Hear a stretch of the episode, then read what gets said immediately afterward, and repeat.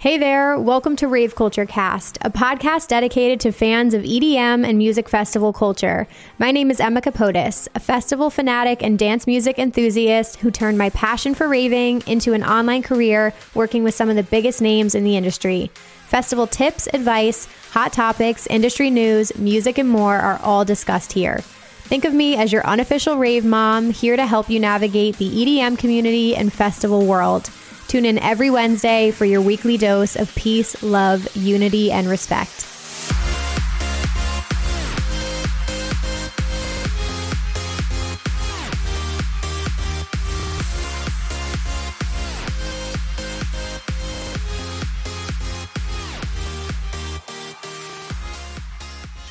Hey guys, welcome back to Rave Culture Cast, your weekly guide to the EDM community, music festivals, and more. I'm your host, Emma Capotis. How are we feeling, fam? What's up? Happy Wednesday. I'm pumped you guys are here. Uh, today's episode was a long time coming, so I kind of want to just dive right into things. Uh, I'm fresh back from vacation, so we're feeling nice and tan, rejuvenated, re energized, all the things.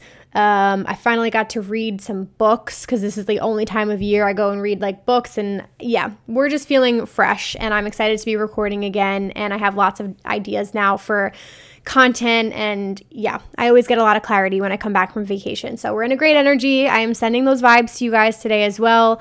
Uh, but as I was saying, today I have a friend on, Amy Farina, who goes by um, MC Unicorn. You guys may know her company, Drop Bass Not Bombs, which is an incredible um, organization that is based in the Netherlands and it helps bring together um, dance music fans, a lot of hard dance fans, um, together with human rights. They do a lot for charity as well. So she's been doing this for a couple years now. Um, and I was actually just on her podcast as well. So I will leave links to all of that down below. Uh, but she's got a lot of really amazing things going on. So, we're going to talk a little bit today about uh, how she got Drop Bass Not Bomb started, what it's like uh, being in the Netherlands. Uh, she was born in the US, but she's lived there now for a little while. Um, so we're going to talk about the dance music scene and culture over there. And again, like I mentioned, she is a big hard dance fan, and I know I don't cover that enough. Um, so I'm super excited that she's going to be able to shed a little light and give you guys some recommendations if you want to dabble a little bit more into the hard style and hard dance scene. So that is what is in store for you guys today. Uh, but before we go any further, a couple quick announcements. Um, if you guys need tickets to any of these Insomniac festivals, I always have them linked down below. Um, so if you guys need tickets to Nocturnal Wonderland, which is coming up, Three Points Festival in Miami, Escape Halloween, EDC Orlando, Dreamstate, and Countdown New Year's Eve. Uh, I have my Insomniac affiliate links linked below. And the only other meetup I have this week is I'm going to be hosting a Rave Culture Cast meetup at ARC Music Festival in like literally a week and a half. So I am going to be doing it on Saturday at 5 p.m. I don't have the map at the time I'm recording this, but just stay posted on our socials. I will post a graphic with like the location and everything. But come say hi. I just got new stickers printed, so I'm going to bring some stickers, candy, we'll hang out. Hopefully, we'll go see some music together. Um, but yeah, I'm just really excited to do this family meetup. I know there's a couple of you who I haven't had a chance to meet yet. So, very much looking forward to ARC, guys. I can't believe it's almost here. It's fucking wild. Um, I'm going to have one more episode next week before I leave for the festival, and then I'm going to take a week off um, after, and then you guys will get a full review of the festival as well, of course. But with that being said, guys, here is my festival fact of the week. This is kind of a little bit more of like an artist fact, but this was actually inspired by my dad because on vacation he mentioned this to me and I was like, "What?" Literally what? I had maybe I've been living under a rock. I have no fucking idea, but I know now, so now I'm telling you guys. But he told me that uh, Goldman Sachs CEO David Solomon um, is actually a DJ, which I had no idea. And I believe he just played Lollapalooza. Um, but he goes by David Solomon Music, and he has been DJing since 2015. This is real. He has a full blown Spotify page, you guys, which is pretty cool. He has a lot of remixes. Um, he's played with some like major worldwide, world known artists. Um, but it's also really cool because he does a lot for charity as well. So um, all the proceeds benefit charitable institutions in the fight against addiction. And that is from his label Payback Records, which I believe he started with Atlantic Records, which is really cool. So I was like listening to some of his tracks on Spotify. It all sounds good. It's like a blend of kind of like house and disco, very like uplifting, like kind of poppy house. But yeah, I just had to mention that because I was like, what's going on here? You know what I mean?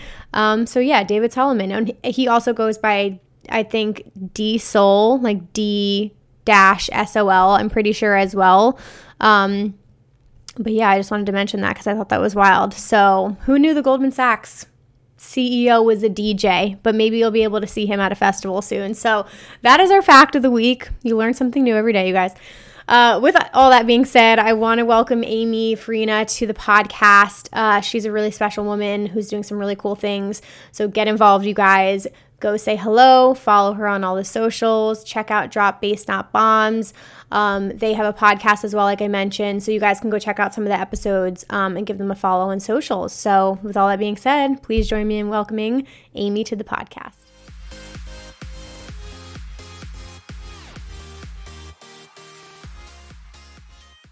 All right, guys, welcome back to the episode. So, I'm going to do a quick intro here, but we have Amy, aka MC Unicorn, um, who is the founder of Drop Bass Not Bombs. Um, an organization based in the Netherlands that brings together human rights and the dance music industry um, by organizing um, events and raves for charity. Uh, I was actually on her podcast recently, so I'll link that below if you guys want to check it out. But um, this was a very long time coming. I'm super excited to have her here to uh, chat a little bit about the EDM scene in the Netherlands, um, everything she's doing with Drop Bass Not Bombs. Uh, they just had an anniversary for her podcast. So we're going to talk about that as well. Um, and of course, her passion for the hard dance community, because I don't talk about that enough on this podcast. So welcome to the podcast, Amy. How's it going? Thank you so much, Emma. Thank you so much for that introduction. And yeah, I agree. You got to talk more about hard dance on your podcast. We're doing it. We're doing it today, fam. It's, you know, even if it doesn't happen too often, I'm like, and we need to like incorporate all the aspects of this community because we got a beautiful hard dance community as well. And we need to shed some more light on it. But how are you doing? How's your summer going? I'm doing great. My summer's going really well. Um, I was in Croatia this summer, which was awesome. I went to Drop Zone Festival and yeah, just enjoying the nice weather here, doing a lot of things outside. How about you? Good. Yeah, we were just catching up. I think um, I did four festivals leading up to June. So, like the first half of the year, craziness. And then in July and August, um, no festivals, taking a break. I'm doing a family vacation next week which I'm just like counting down the days to just sit on a beach. So I'm like very much at home enjoying the time before uh, the fall festival season. So it's been good. Been focusing a lot on the podcast, which is nice. But how was Drop Zone? I don't think I've ever talked about that festival before. What's that yeah. like? Oh my God. It was amazing. So it was my first time in Croatia. So I went with my boyfriend and a bunch of friends, and we were in Croatia for 10 days. Actually, we did three days in Split and then the rest of the time at the festival.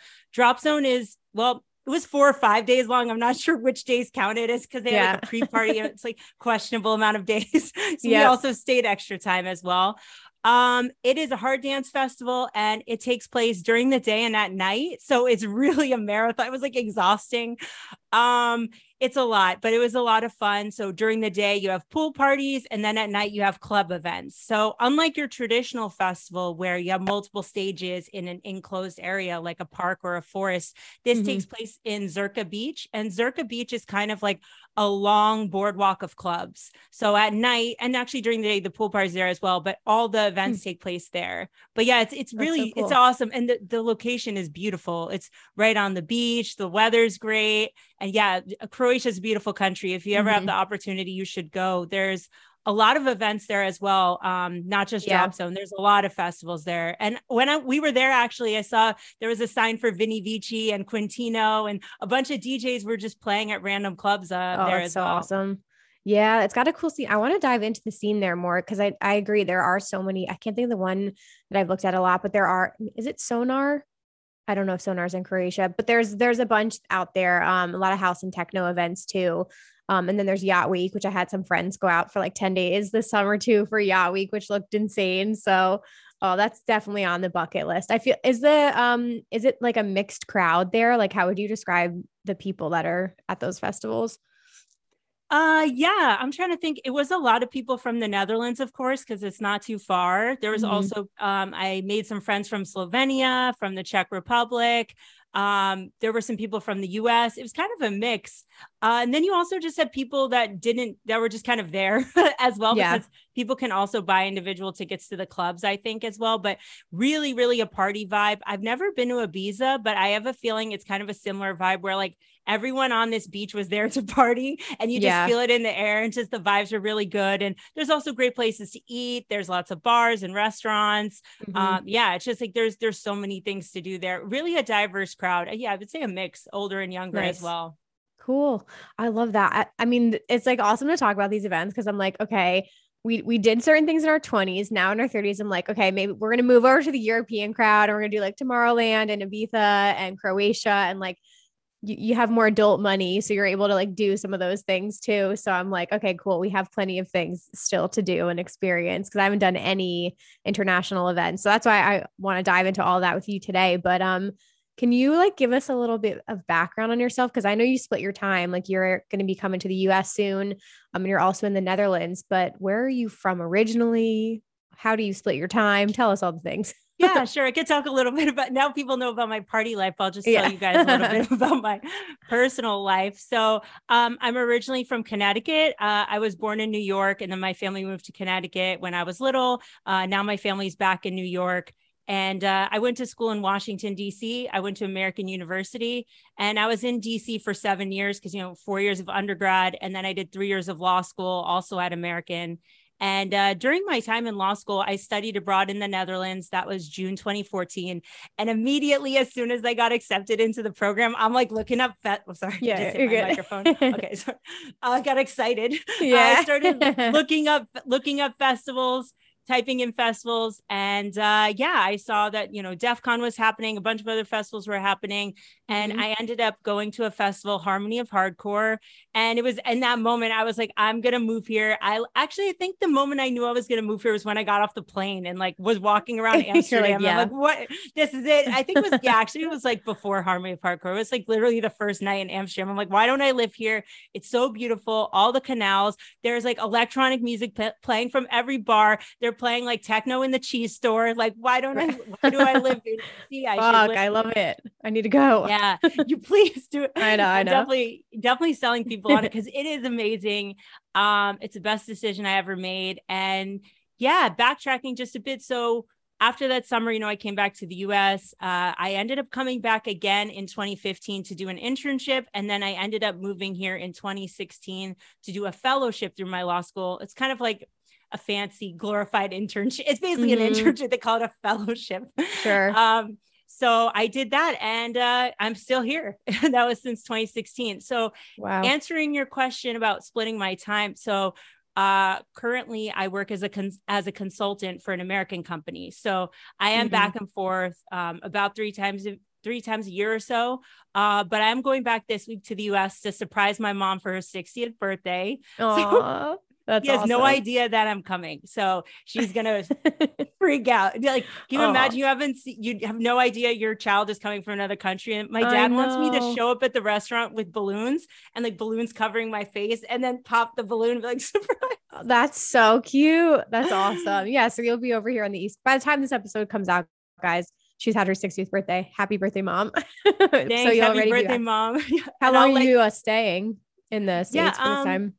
Uh, not long, just uh from the 11th through the 20th, so just nine days. Um, okay. but I'll be coming back the end of the year, probably for over a month. It just depends. Like sometimes I'm. I think mm-hmm. the last time I was there, I was there for like two weeks. It just depends um on what I need yeah. to do, but I try if it's close to the end of the year to combine it with family. So, for example, I need to be there for work in October, and then I'm just going to stay through Thanksgiving, celebrate right, Thanksgiving, right, right. Yeah, with my family on Long Island, and then come back here and do Christmas here. So yeah, nice. I try to to split up the holidays. That's awesome.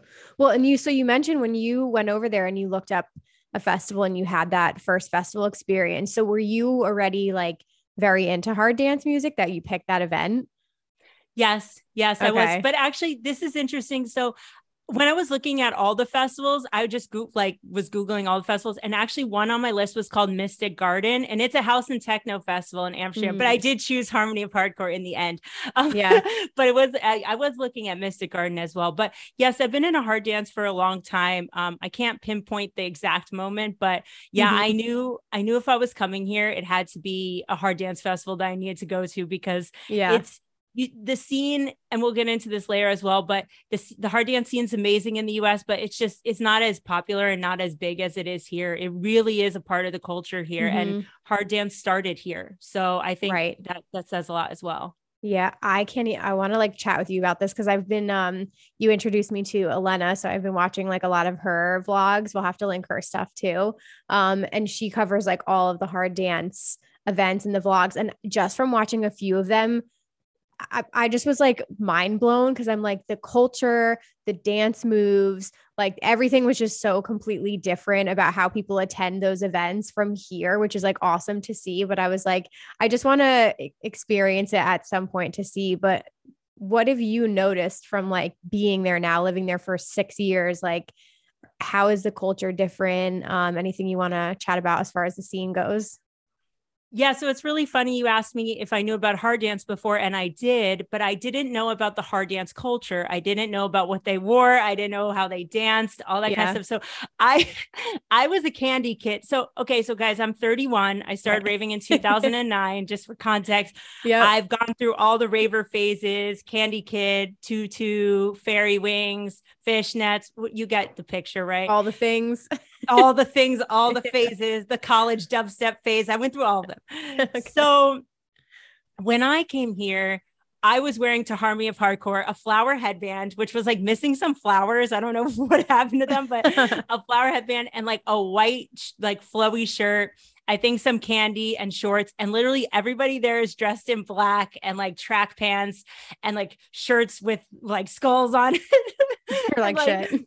like aggressive clothing. Yeah. And I'm just like straight hippie raver vibes. And when I first moved here, I did try to make candy a thing here. Um, I brought all my cuffs, I brought all, you know, and I tried mm-hmm. and I would make it, but the problem is like because nobody else was doing it here, there was no one to trade with. So you end up giving away all of your candy. And then eventually you're running out of ease, you're running out of letters, and yeah, nowhere to buy pony beads here. We don't have a Michaels. Like, I mean, yeah, okay, Amazon just started delivering here from Germany, but like I also don't think they have put like it's just not as convenient as it was. Sure. So basically to sum, sum up the scene is different here. And i've seen online i know i know your friend emma the corporate raver was talking about this mm-hmm. recently about tomorrowland. It's just people don't i can't speak for everybody but generally people don't dress up in the same way as they do in the us you will not see people wearing pasties. You will mm-hmm. not see people wearing thongs or like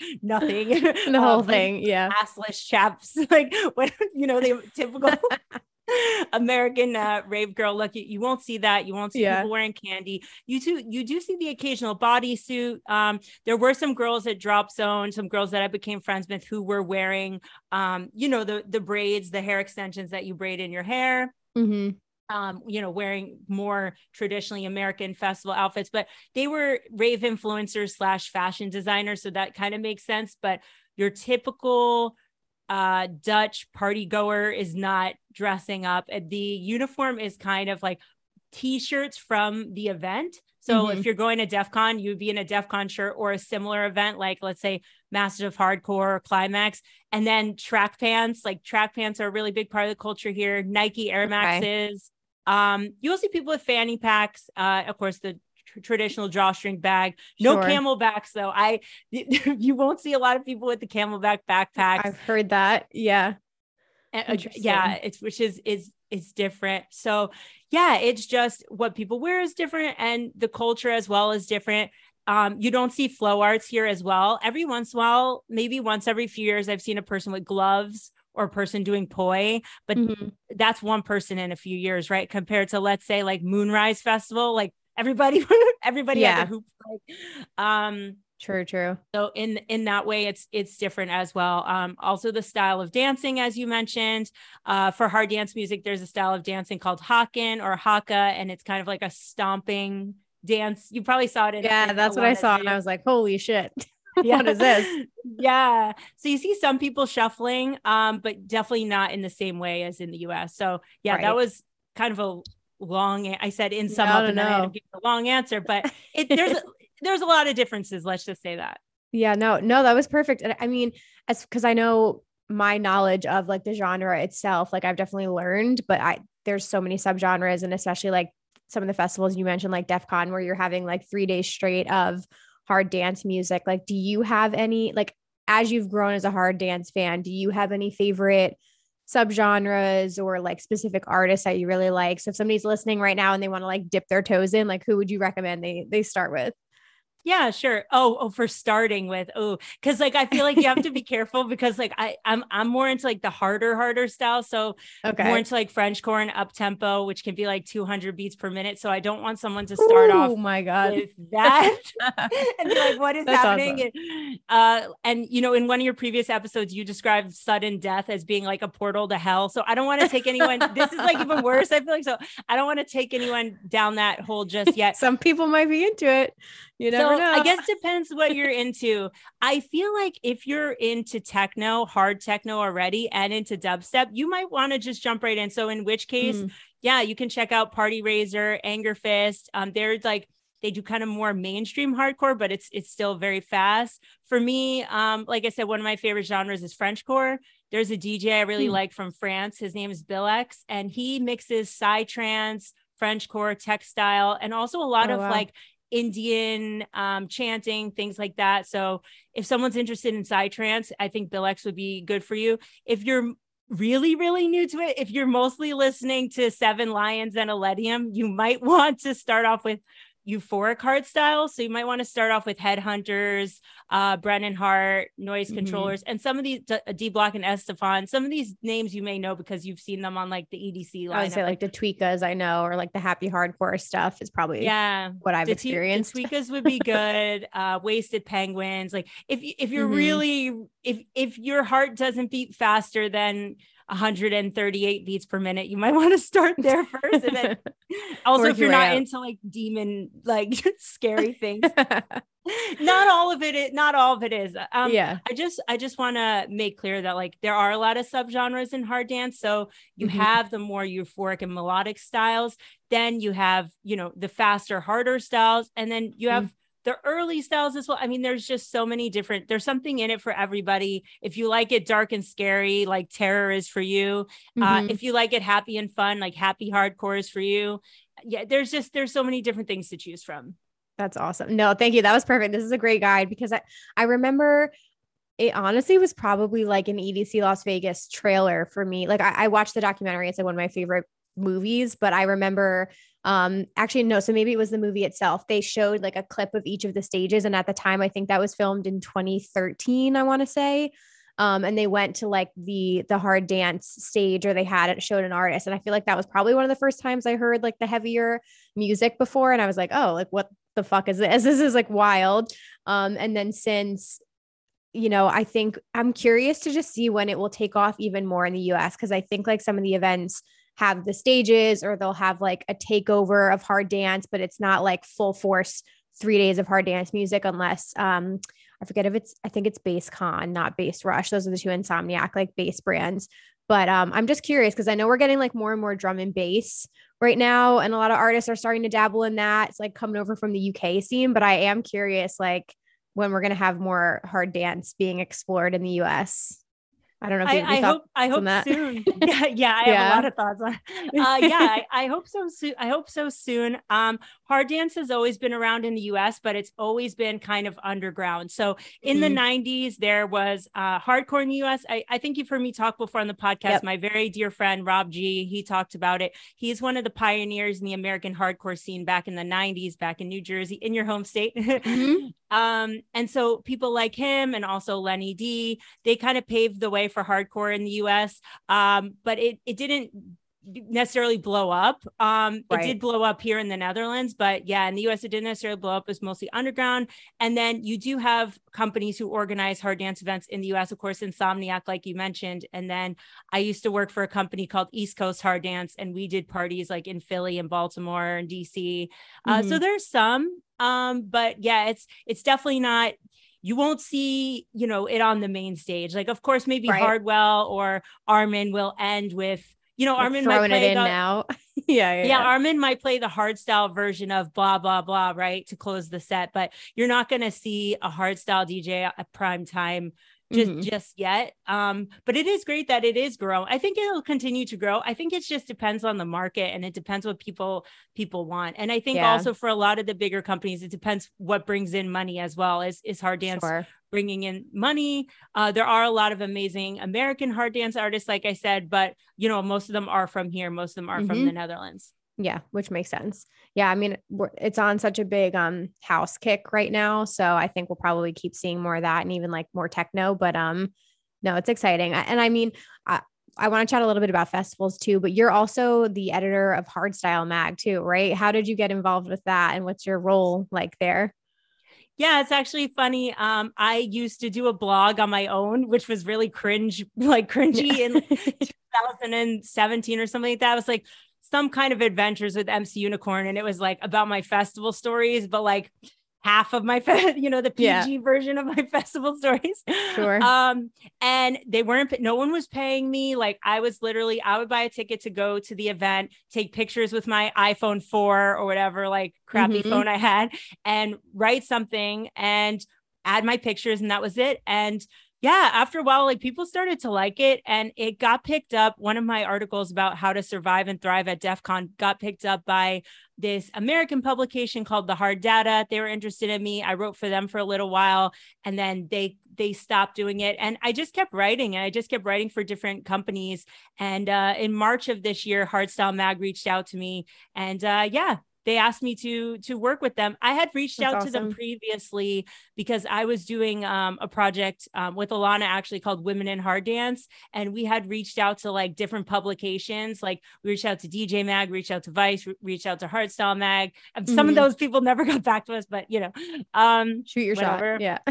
exactly, exactly. Um, you know, when you do a big project, you reach out to all the organizations, right, and all the Mhm. publications. So Hardstyle Mag was one of the ones that got back to us, and we published the article there. And uh, that happened a few times where like I reached out to them for articles, and then they asked me if I wanted to write for them. So I became a chief editor there, and now what I do is I go to events and I write about it. So I was at Drop Zone. I'm going to be at Mysteryland, and I write full reviews. And now I get real photos instead of my cell phone, my iPhone photos. I get press photos now. I get Oh hell yeah. photos.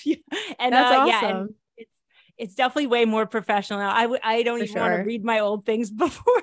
You, I mean, but you everything will lead you somewhere, right? Like you got to start with those to even be able to get to the next to the next level. Like I can't even go watch my old YouTube videos. It's so fucking cringe. So yeah, you got to start somewhere. But that's so cool just to see like your evolution and involvement on that side. And I want to chat about your baby too. Drop bass, not bombs. Can you like yes, you can talk a little shirt. bit about yeah, she's rocking the merch. Like where did this idea come from? What made you want to start it? Um, and kind of like what was that first year like when you first began? Yeah, so I came up the idea for Drop Bass, Not Bombs in like 2012 or 2013. It was a really long time Oh, ago. wow. I was in college at American University. And at this point, the trajectory that I was on, I thought that I was going to, you know, be a famous rich lawyer and then Mhm. start Drop Bass Not Bombs when I was in my 60s or 70s as a way to give back to the community. That was kind of my plan, right? To go to law school, be a lawyer, make a bunch of money, have the 2.5 kids with a picket fence, live in Old Town Alexandria, drive a BMW Z4, still go Yeah. to raves. And then, uh, yeah, none of that happened. Like literally none of that happened. I didn't, I didn't continue with law. I have a bike. I don't um, That's amazing. yeah. So basically, I had this idea in my head for a long time, which is what I'm trying to say. And when I was here in the Netherlands, my fellowship ended um, at the international court that I was working at. And I tried really hard to find a job here in law. I applied all these places and yeah, just it, it didn't, there were no openings. Like there were Mhm. just literally no openings. It's extremely competitive. It's also hard as an American to find a job at the international courts here because the US doesn't sign on to a lot of the courts. And so I decided uh, to start my own company here because one of the ways you can get a visa here is by starting your own company if you're an American. There's a treaty between. Okay. So that's actually that's a good tip for people if they want to move here uh, Yeah. from the U.S. it's called the Dutch American Friendship Treaty. And basically, it makes it pretty easy for Americans to come and start a company here. So I was thinking, like, well, what kind of company could I start? What, what are my skills? Well, I'm an excellent babysitter. Like, I'm a good mm-hmm. writer. And I said, no, you know what?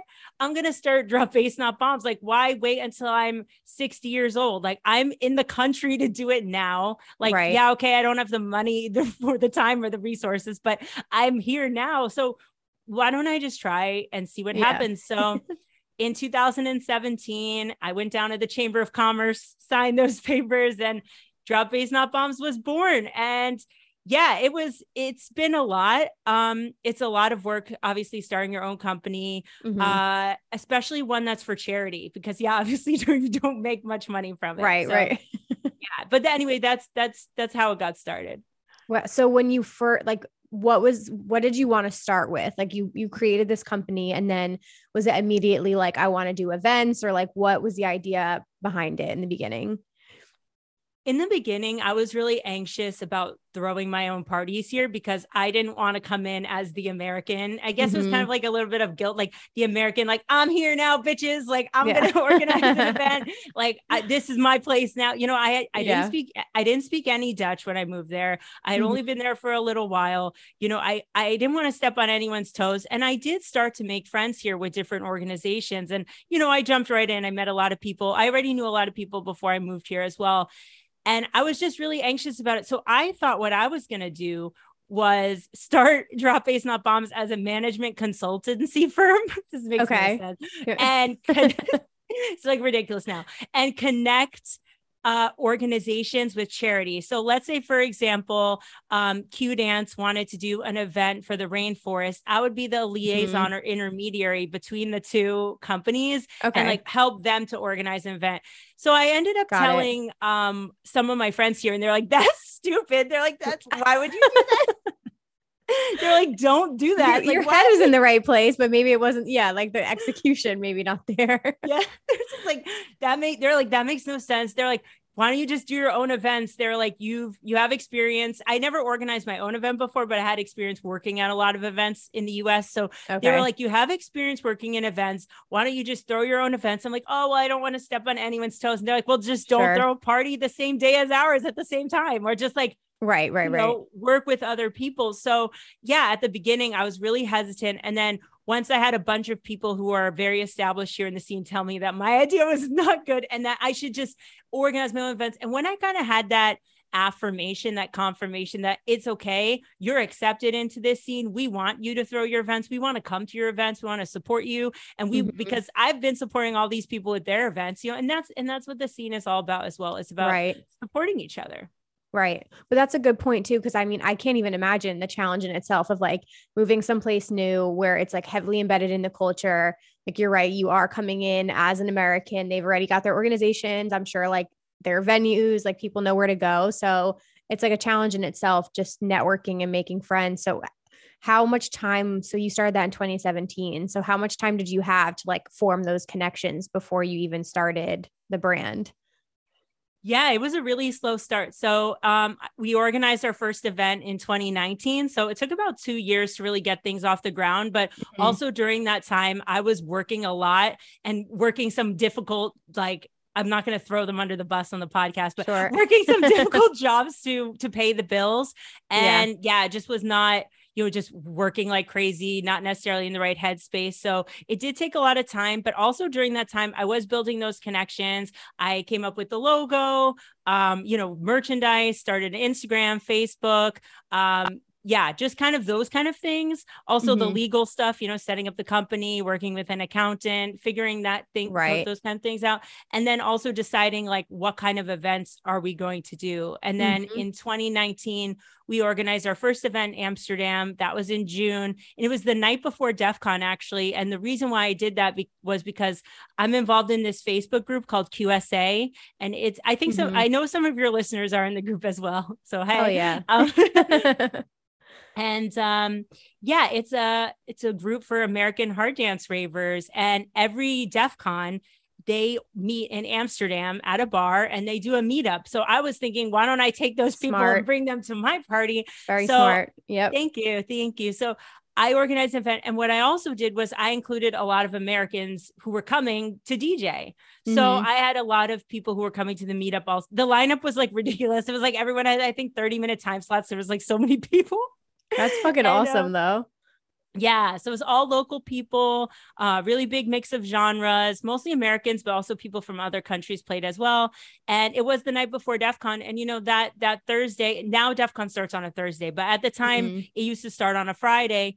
And like it didn't start late on Friday. So people would fly into Amsterdam and looking for something to do, looking for a party mm-hmm. to go to, looking to meet up with their friends. And what I really wanted to do was the cool thing about QSA is you could be talking to someone online for two, three years. Mm-hmm. Finally, it happened to me. And then finally you get to meet them at Defqon, at the pre-party after yeah. you've been talking every day for years. That's and so awesome. what I wanted to do is have that happen at my like my event and yeah. to raise some money for charity. So the charity that we worked with is called Musicians Without Borders. So it's like Doctors Without Borders, but it's mm-hmm. focused on music and promoting music all over the world through peace. Wow. And yeah, so that also took time to to decide what charity we're going to work with, how we're going to raise the money. Um, you know, of course, meeting with them, seeing what they wanted from us. Uh, mm-hmm. Like all all that is is a lot of work as well. That's amazing. Have you connected? Because uh, last week's episode was with Neon Owl, and they do like all their events connected to charity. I don't know if you've connected with Elaine, the founder of Neon Owl, but I have to introduce no. you guys. yeah, definitely do it. I have your, I have you that episode saved. I haven't listened to it yet, but yeah, definitely connect. Very me. similar. She, yeah. Okay, yeah, cool. Yeah. I'd love Different, to meet her. They're more, um, not that like genres matter. Like I think they do everything, but they have a lot more like trance artists too. But um, similar thing like all their events and things like that raise money for different causes and charities. So like you guys you two together would be a powerful force for sure. Um that's but that's amazing. so that was very smart of how you like how you set all of that up and were able to just like get shit done and, and make it happen for yourself. Um yeah it's fucking cool. So after that first event what then happens from there? Like how did it go? Did you want to go like full force into doing more events? And then you know obviously timing wise, we went into a pandemic shortly after and you had to move to live streams. But what happened within that time span? Yeah, well, the momentum was crazy after that. I I remember like I was actually going to Colombia right after. That's that's where my family's from originally, and um, I was like on the plane, like writing notes about the next event and all this stuff. And yeah, the momentum was amazing. And we actually threw another event in November of 2019. So right before Corona, yeah. November 2019. And it was the night um, before Qlimax. Qlimax is another big event um, here in the Netherlands. It's mm-hmm. in November. Uh, it's an indoor event. It's hard style. And so we did same concept of like hoping that, you know, people from QSA or people from around the world, there's less people, but there was, there was still a decent amount of people. Mm-hmm. Um, and uh, we booked some bigger names in hard dance that that party and for that event it was um, for the Amazon rainforest. It was for the Amazon conservation team. So nice. I think you remember at that time, uh, the fires were really bad over there. So mm-hmm. yeah, we raised some money for them. And the momentum after that was strong too. But then Corona happened. So actually, you know, like the momentum was so strong that I already started planning an event. We had everything ready for May 2020. It was supposed to be with mm. Rob Gee. It was supposed to be at the nightclub that I work at here part time called Pip and um, it was supposed to be for an animal shelter. Like everything was pretty much planned. Um, yeah. what we were gonna do, and then yeah, it, it got canceled. The world shut down. Corona. Yeah, everything closed. Uh. Yeah, I'm like eventually, it's just built into the story. You know what I mean? Like I hate bringing it up because we're all like, let's just forget about that time period of our lives. But at the same time, like so many important things happened that like frame people's stories or like shifted their what's the best word? Shifted their reality and like it was pivotal for people. That was the word i was looking for. So like it's still important to talk about it because you planning like live events to then switch to live streams like how did you guys start to set that up um, and what was your approach once things went into lockdown so for the May 2020 event, we already had like the Facebook event created and we already had a lot of people interested. We weren't selling tickets yet, but we already had the hype for the event. So we were thinking like instead of postponing the party and just changing the date like on mm-hmm. the event like a lot of people were, keep everybody on the Facebook page and just make it a live stream. Yeah. So the party was called Double Trouble. And the reason why it was called that was because I was working with another organization here in The Hague. That's where I live, The Hague, um, okay. called MHJH Events. And so we called it Double Trouble because MHJH nice. Events and Drop Bass Not Bombs, yeah, logo, all this stuff. So we said, let's just do a Double Trouble live stream. So we did it from a friend's house. It was pretty bare bones, pretty simple, um, nothing crazy. And from there, it just like really blew up. Um, one of our friends has a pretty decent sized house, and we built a studio there. And we started wow. doing, and you can see some of the live streams online, or maybe people have seen on Instagram. But yeah, we started doing like full on live streams with vocals and or my awesome. vocals, them MC me, and uh, late. I meant to say visuals, and I said vocals. You're good. Um, you're good. so we had visuals and uh, yeah, it was it was really cool. So they just got more professional over time, and then we just kept doing them and doing them. like yeah, yeah, never stopping them because it was like there was no, literally nothing else to do here. Yeah, and um, actually the first live stream that I emceed was a house music live stream and it was in Amsterdam. And I just remember like in between the sets, we had to like wipe down, well, we, me had to like wipe mm-hmm. down the mm-hmm. equipment and everybody right. had to stay, you know, one and a half meters apart. And right, right yeah, right. it was, it was really, really difficult times, but um, yeah, we, we made it through. And then now, you know, hopefully we can organize events again very soon. Yay. Okay, cool. Yeah, no. So what is your approach now? And like, are you doing this full time? Like you said, you work at a nightclub. So, like, what are you doing with your time? You're hosting a podcast. Like, you got a lot of things going on. So, what's like, what's next? Yeah, well, I have, a, bombs. I have a full time job. I have also like a full time job as I was, I'm a quality management consultant and I do a lot of sales and uh yeah, consulting, things like that. And then on the side, I do drop bass not bombs. So drop bass not bomb's not my full-time job. I have a normal, mm-hmm. a normal uh, day job. Um, but it does require me to travel a lot. A lot of the audits and things I do are in person. Um, a lot of it is remote though. Um, yeah, so for drop bass not bombs, I do that, and also hard style mag, like you said. And then mm-hmm. I work part time here um, at Pip nightclub. I've been here since 2017, and it's just I'm just still I'm still there. I can't leave. Yeah, um, that's all. You're wearing so many hats, so it's like uh, it's amazing because you're you're growing all these things and it's something that's very needed and it's been really cool to just like see everything you've been able to do and your podcast you just hit your year anniversary right your first year. Yes, yes. So that's, that's so one exciting. thing that Congrats. came during the pandemic. Thank you so much. So speaking of, you know, some good things that it obviously was very unfortunate that we couldn't do events um, and that mm-hmm. our event got canceled. We also had two other live streams get canceled just because we wanted to do them at venues and the venue, you know, canceled them. They said it was mm-hmm. the rules here kept changing. So it was like one week you were allowed to have like 700 people and then the next week it was like no everything's closed and then the next yeah. week it was like oh you can stay open till like 6 and then uh, pm you know it just everything mm-hmm. kept changing so we would go to book something and like oh now we can do it at a venue with like a small amount of people oh no you can't so after yeah. all that you know it was very frustrating and i was just thinking well what else can I what else can I do? And mm-hmm. I've always wanted to start a podcast. I can't tell you the exact like day that I thought about it, but I've been listening to podcasts for a long time and uh, yeah, it was uh, like around May 2021 i started like the podcast. Actually you helped me a lot so thank you for I that. Said, yeah we did our call. So it's so cool to see you hit a year. I'm like holy shit that went fast. Yeah thank you. Yeah and like thank you so much. Like i do owe a lot of it to you. Like you helped me really oh, get off you. the ground. And so people who are listening definitely ask emma for help sign up yeah. for her, her webinars and her coaching and things like that. Um yeah you really helped me. Uh, i remember talking to you in april like april 2021 when i was in new mm-hmm. hampshire for work. And then yeah you told me to do a teaser so I did a teaser like just to start the podcast. Yep. That was in May. And then the first episode was around June. Yeah. So like summer of last year. So yeah, we just hit one year and it's That's crazy. Awesome. It's really, really crazy. We do episodes twice a month and I interview interesting people in the electronic music scene who are raving for a cause and partying mm-hmm. for a mm-hmm. purpose in their life. And I've had you on the podcast, which is really cool. I've had amazing content creators, business owners, DJs, artists, MCs. Mm-hmm. Um, I also had uh, someone from Bye Bye Plastic like you as well. I saw that. Um, yep. They're all I had Cummy. Yeah, they're great. They're all great. Uh, so yeah, cool. just really cool, interesting people, and everybody's yeah, like everyone's been great. That's so. What have you like learned throughout doing the podcast? Um, anything like just within the last year of producing it and doing interviews, like has it helped at all with certain things? Like, have you learned anything? How's it been going? I've learned so much from everybody's stories. And I think the one major takeaway and the one thing we talk a lot about on the podcast is mental health.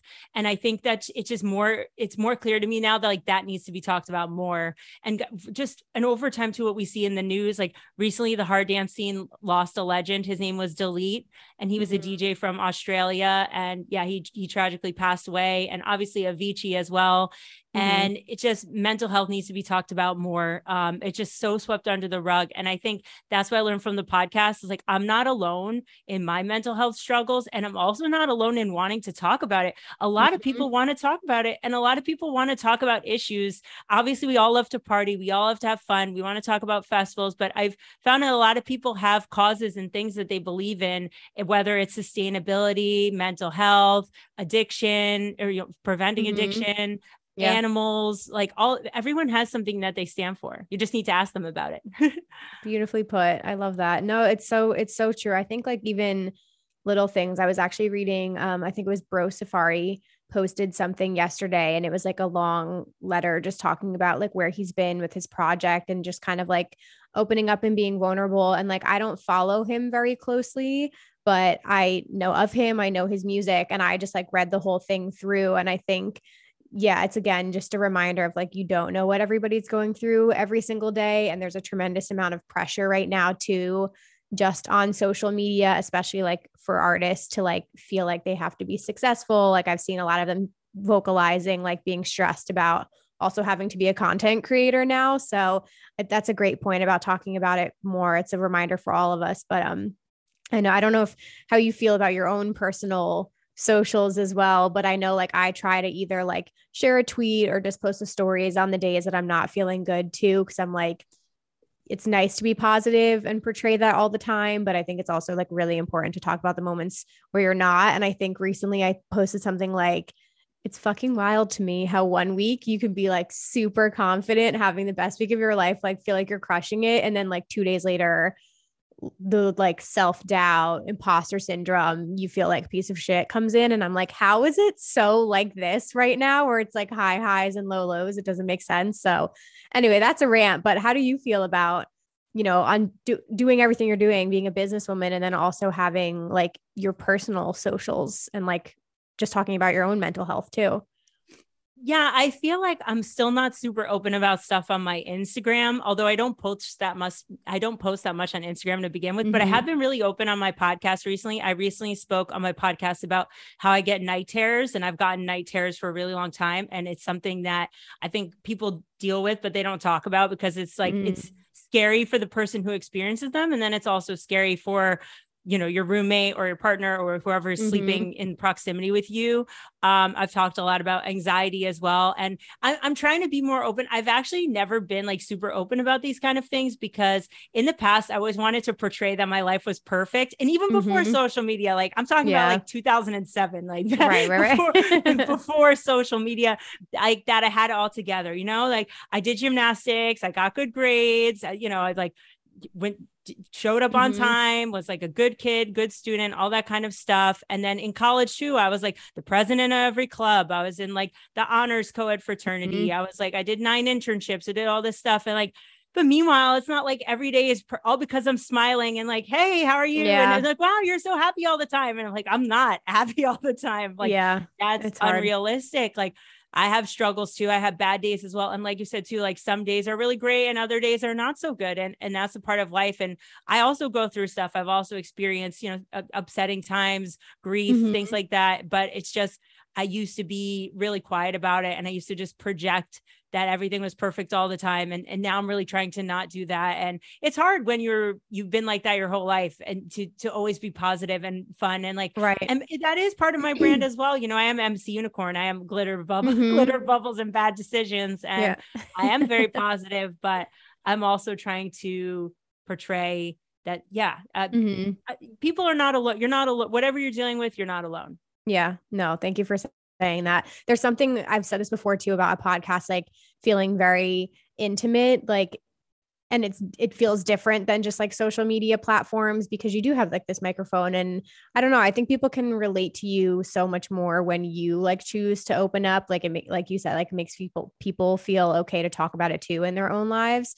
So that's awesome that you've been been sharing that. Yeah, it's I just think like over communicate. I don't know like who needs to hear that, but even in your personal life, I've been finding that as I've gotten like older, that even just like communicating how you're feeling more often rather than like holding it in. So like I do that with my partner. I'll like express to him like I'm feeling very anxious today because he's like so chill and like not emotional. Mine I'm on too. the other yeah. fucking yeah, I'm like on the off the rails over yeah. here. And I have to like overly explain to him like I know you may not feel this way sometimes, but like I'm feeling very anxious today. Like my emotions are out of control. I'll be fine tomorrow, but today, like I'm in this funk. And I found that even like over communicating how I'm feeling has like helped, even just in like personal relationships too. So not just like online, but um, but yeah, people be be open. It's okay to express yourselves. I, I like seeing that more even just like seeing these artists and, and public figures like open up about it more too. I just think it's like really important to see people sharing like how they're actually feeling.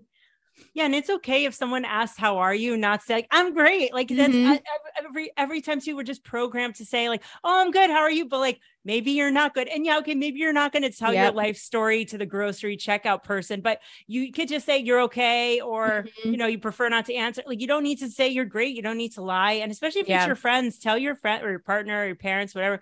Tell them how you're feeling. Like, don't just automatically go say that you're great mm-hmm. when you're mm-hmm. not when everything's falling apart around you yeah no 100% i think like too like feeling comfortable reaching out to people like even in the last few weeks like i've spoken to people whether it's like stress from work or something like that where we've just had like very open conversations and i'm just like listen I'm here anytime you need to vent and dump and like vice versa. So it's good to like just have those relationships with people too. But thank you for going deep with me. I feel like somebody needed to hear that somewhere.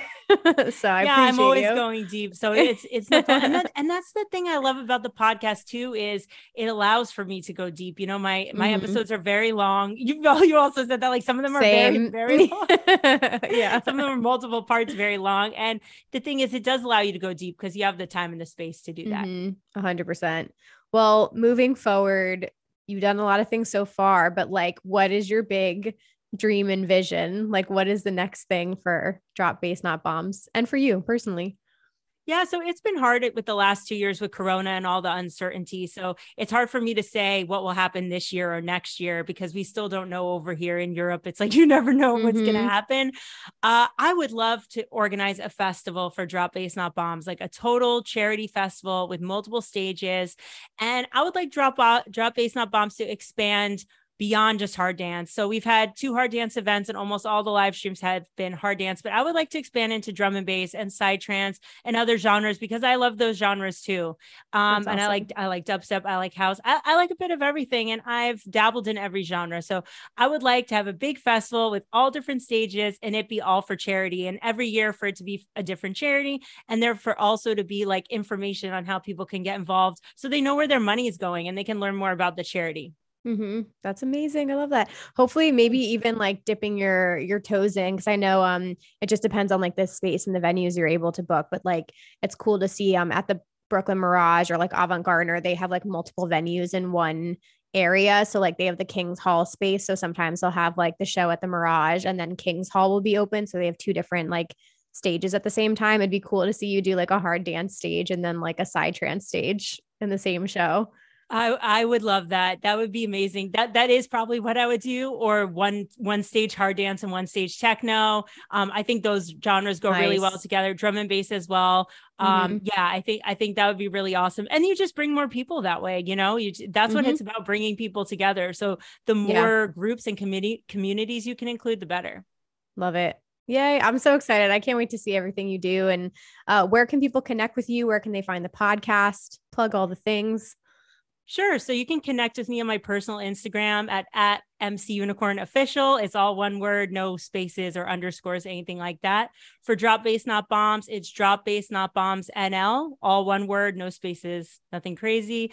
That's on Facebook and Instagram. We're not yet on TikTok or YouTube, but YouTube is coming, and uh, I can let you know when when that happens. Yay. And if you want to check out our merchandise, it's available at the Dutch Rave store. And that's it. Awesome. Beautiful. Okay. I will link everything down below. Thank you so much for your time today. I'm glad we could finally do this. It was awesome having you on. Thank you so much, Emma. That went by so fast. It was so much fun. I know, I know. It, it, flew, but this was good. We got we got into some awesome topics. I know the hard dance community will be happy, you guys.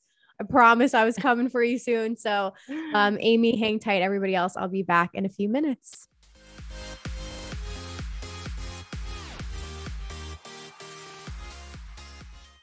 Alrighty, fam, welcome back. Let's wrap things up with our Rave Culture Cast recap here. And again, like round of applause for Amy for coming on. Uh, super excited about this episode and that we finally got to collab. This was a long time coming, like I said. So um, please go show her some love and support. Tell her Rave Culture Cast sent you.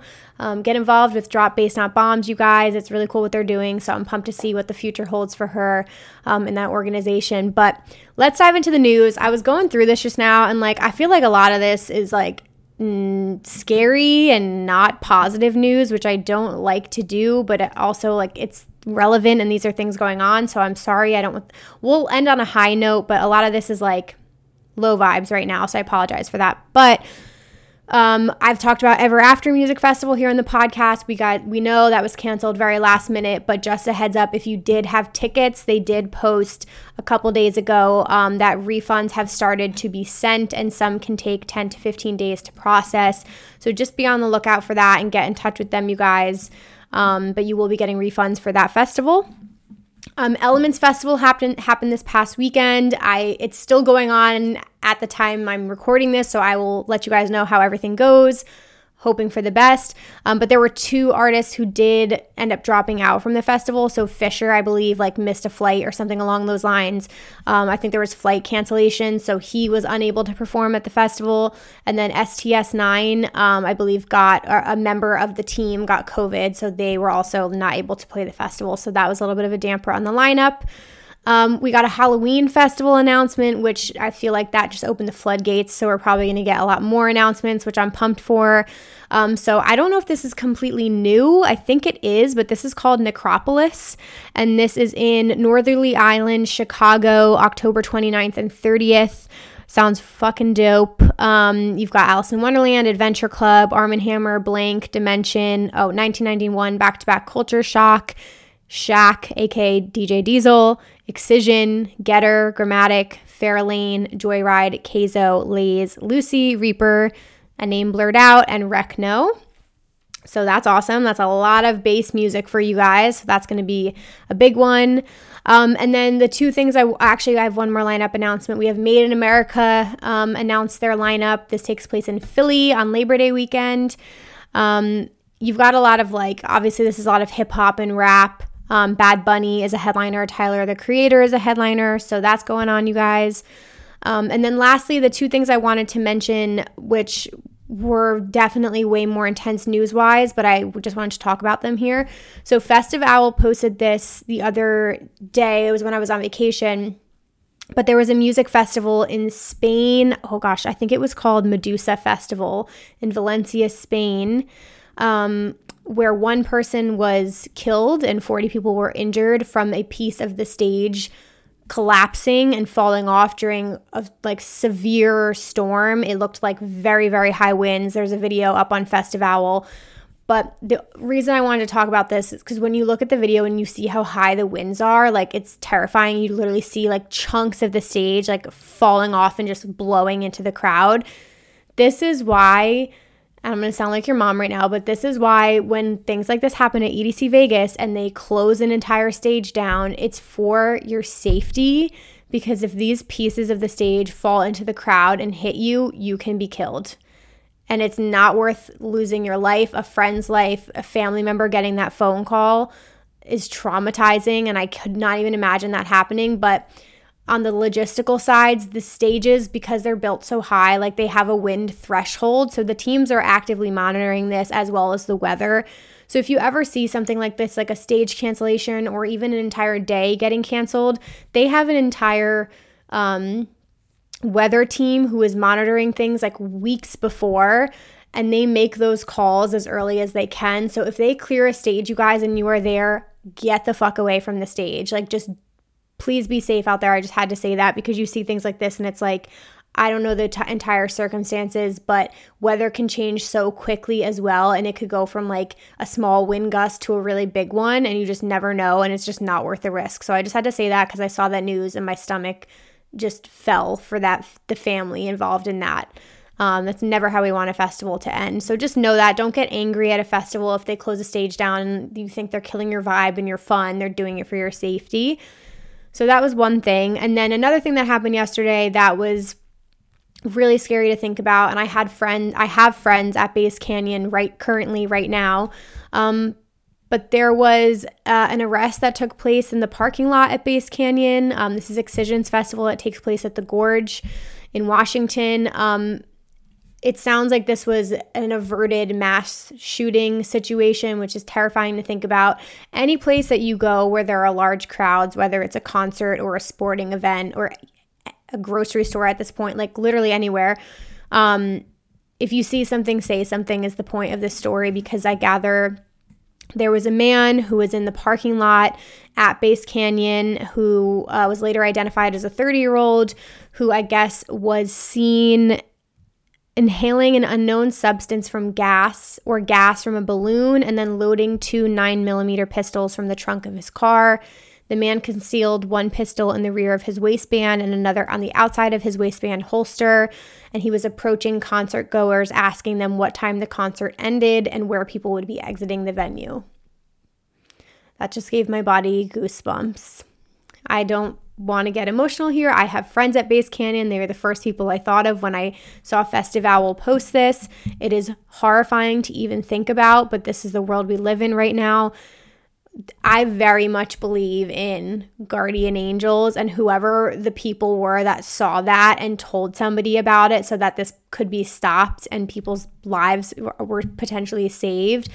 Those were guardian angels looking over everyone. So, thank you so much to the people who saw something suspicious and spoke up and said something, you guys. Don't wait on somebody else to say, this is another lesson. Like, don't wait on somebody else to say something. Like, you be the person to speak up if somebody makes you uncomfortable. If you see someone suspicious in the crowd, it can be as little as like seeing somebody stealing cell phones in a crowd to seeing something as scary as this. So, I'm so happy everybody is okay. Knock on wood. Thank God the security officer did what they were supposed to do. People reported it. Um, so I'm glad everybody is safe and okay. But just be aware, you guys, like at any festivals you have coming up, you just never know. So just please be safe out there. And if you see something, say something um, like they said in the story. So, that is everything I have for you guys this week. I do want to end again on um, a positive note. I'm so thankful for you guys here. We are growing every week as a community, which is so exciting to see. So, thank you all for listening to these podcast episodes. I wouldn't keep doing this if we didn't have this relationship here. So, um, if you want to join the fam, we have an amazing Facebook group, we have a Discord server, which I'm loving uh, being a part of. Uh, so if you guys want to like have a say in future episode ideas, I'm always looking for suggestions, feedback. Come chat with us, meet new friends. Um, again, hosting a meetup at ARC this week, 5 p.m. or next week, sorry, 5 p.m. on Saturday. So I hope to see you guys at ARC. Very excited for that weekend. Um, and with all that being said, you guys, you know the things to do rate, review, subscribe, uh, share this with a friend today and be safe out there. Take care of yourselves, and I will see you guys next Wednesday with a new episode. Bye, guys. Have a great week.